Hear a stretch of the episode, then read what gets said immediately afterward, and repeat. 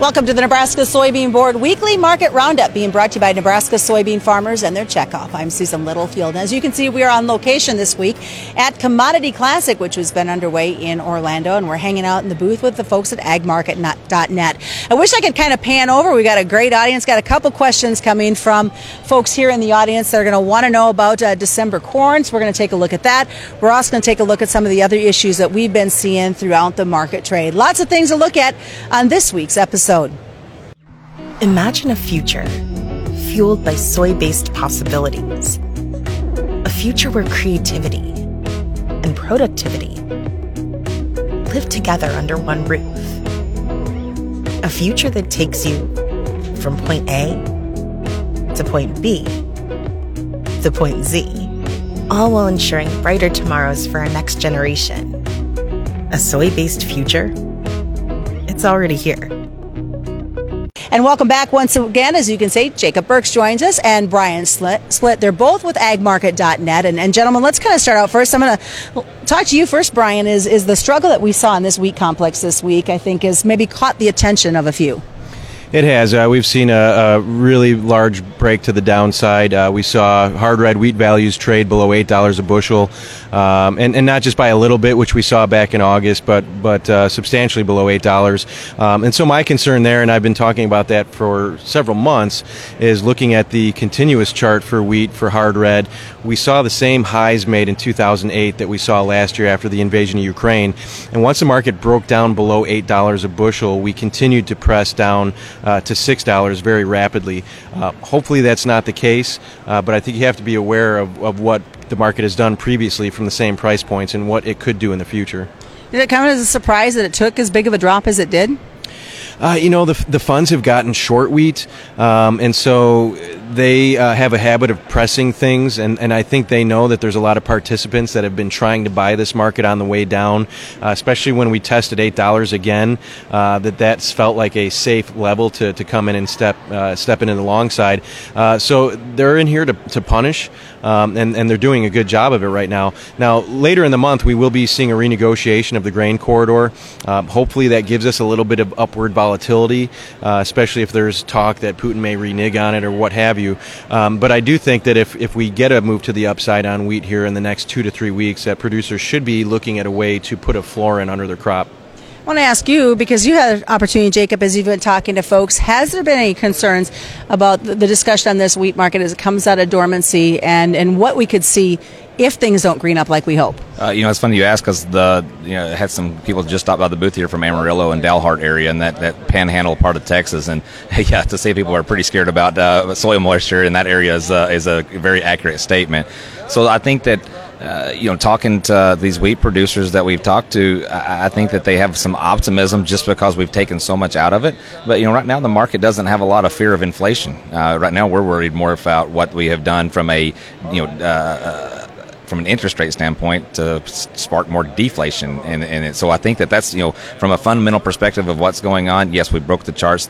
Uh, the funds are, are exiting long positions and in the wheat market, you know, you know, pushing the market lower with continuous sells. Uh, but I think that you know when the wheat comes out of dormancy and what's actually there, uh, is there going to be enough uh, fear, enough scare in the market to help it rebound? And that's the fundamental reason maybe we can get some type of bottoming in this format in this in this wheat market. You did talk a little bit about the Feds and that whole inflation talk. Kind kind of what's your spin on what happened this week? And it's going to set the tone for a while.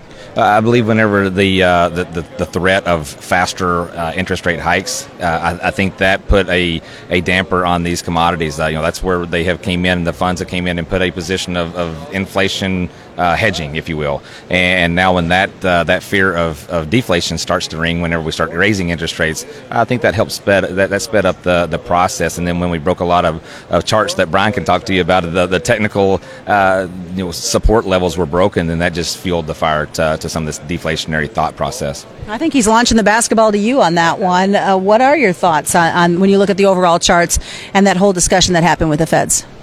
Um, so one of the things that i have been looking at, and, and, we showed this at our conference in Nashville about a month ago, um, the commodity indices, and, and so you, you, could look at Reuters Commodity Index, Bloomberg Commodity Index, um, and so I, one of the things that I showed is the Bloomberg Commodity Index had a uptrend that was established in 2020 after COVID lows were made and um, we peaked out in, in commodities as a whole in spring of 2022. Um, on the chart of the index, you would have what you would call a descending triangle. Um, we had a good base of lows that were made in summer. We had another base of lows that were made in fall, and we took out those lows here um, recently. So that suggests that the commodities are now in a downtrend. Um, that doesn't mean that they can't bounce, but that bounces should be selling opportunities. And one of the things, you know, as we look at the uh, the increase in rates, um, the Fed talking about rates going higher than they thought they may have to go, uh, maybe going up faster than they thought, um, and we also look at the M2 money supply and if you look at the idea that as money supply increases, that inflation will go up with money supply, we are seeing M2 money supply contract drastically, uh, and that is a very deflationary force. All right, we had a gentleman in the audience. I was hoping we could get, uh, I think it was Nathan that asked the question, but he doesn't want to come up and ask it. Do you want to come up and ask your question directly about December? No? Okay. so there, he is camera shy. So, of course, the opportunity um, here at Commodity Classic, and, and we're on the trade show floor, it means you guys are getting folks coming up wanting to get your thoughts. And even if the good, the bad, and the ugly on this December new crop? Uh, so uh, I think it's ugly. Um, the December new crop contract had uh, a very well-defined downtrend, um, a descending triangle on the chart, much like the commodity index itself, and so we've broken down of that descending triangle, um, and so I've been comparing a lot uh, to 2013. There's a lot of similarities, whether it's you know making highs for the year, the first trading day of the year, being at 590 to start the month of February, breaking uh, into the in the later part of the month of February. So something I do think that we could see happen is a a little bit of a relief rally going into the end of the quarter as we get close to the planting intentions report. We do still have tight old crop stocks. That report will have an, uh, a stocks report as part of it. Um, so I, I, think based on the, the break that we've had uh, in 2013, we did see a low that was made the week of the WASDE report, which was this week. Um, so I'm looking for a little bit of upward mobility as we finish out the month, but I think the producers should use that as a marketing opportunity to do catch up sales, buy puts, whatever they need to do. Um, and then on top of that, uh, long term, these charts do project down into the low fours, uh, and if we do see the balance sheet change the way I think they could, we're going to be looking at nearly a two billion bushel carryout with 91 million acres and a good yield. So that kind of brings me, uh, Jacob, over to you. The fact that there's a lot of guys that got grain still sitting in the bins from 2022. They should have been doing some marketing plans on that a long time ago. Uh, yeah, I, I, joked with the guy earlier that uh, that uh, he had a lot of uh, grain still in the bin. That's he must not have been working with us. We were pretty adamant early uh, to be aggressive, making some sales, and, and, and you know even if even with the guys that do have uh, grain in the bin, maybe they were waiting on different logistics or different uh, different reasons for having it in there. Uh, to be very uh, encouraging for them to to go ahead and have some type of floor in this market. It's really hard uh, with this type of pricing and these opportunities that are out there to not have some type of protection in place. But the one thing I, you got to look at is what is it actually costing them to, to store this grain now? That is a, you know the the, way the you know they're not operating on three percent interest rates anymore. They're operating loans are probably more at seven or eight, and to have that those bushels still sitting in the bin uh, at these type of profitability levels is, is probably uh, not something I would recommend. And, go ahead. No, go ahead. Well, I just, I just look at, at, what to do now, and that's the biggest question we've had now. Is okay, what we we're here, we, we do we have some corn left to sell uh, at this point right now. The way that the, the you asked what the picture looked like, the picture is not very pretty if you look at the chart behind us.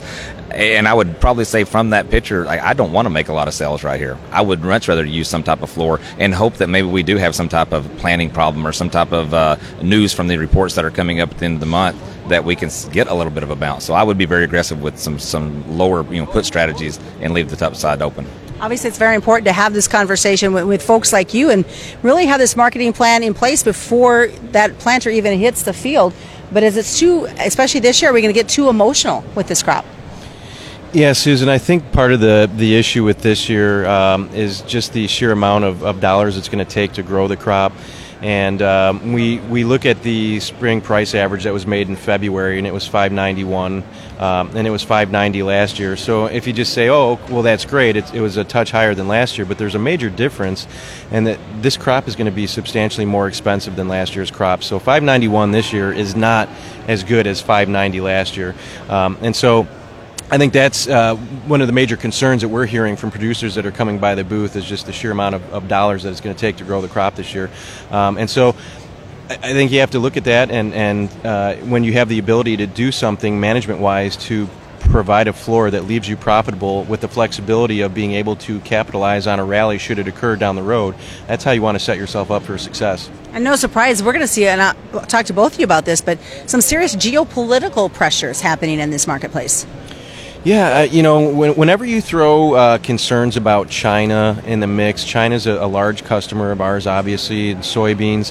Um, over the last couple of years, their their purchase power of, of corn has come in uh, after we, we made substantial lows after COVID. Um, and I think right now the market's trying to figure out what China needs year to year for corn. Uh, prior to, to African swine fever, before changing their feed rations, they were buying maybe a million and a half to two million tons of corn a year. Now it's substantially more than that.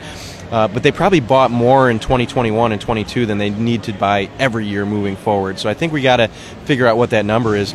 But if we see uh, additional econ- uh, or, or, geopolitical tensions with China, um, that could weigh on the futures market just for concerns that they may not need to won't buy from the U.S. as aggressively as they would if we had good relations. In a nutshell, you got about 30 seconds. What's your thoughts on the geopolitical world for grains?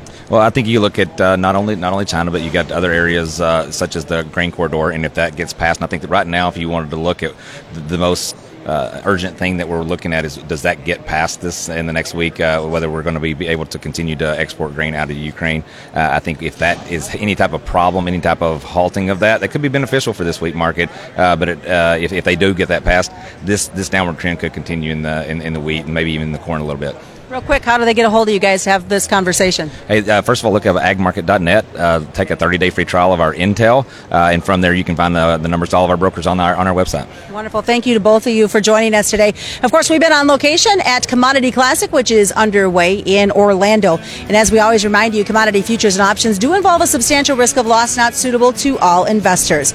And that's been a look at the Nebraska Soybean Board's weekly market roundup on the road right here at Commodity Classic on the Rural Radio Network.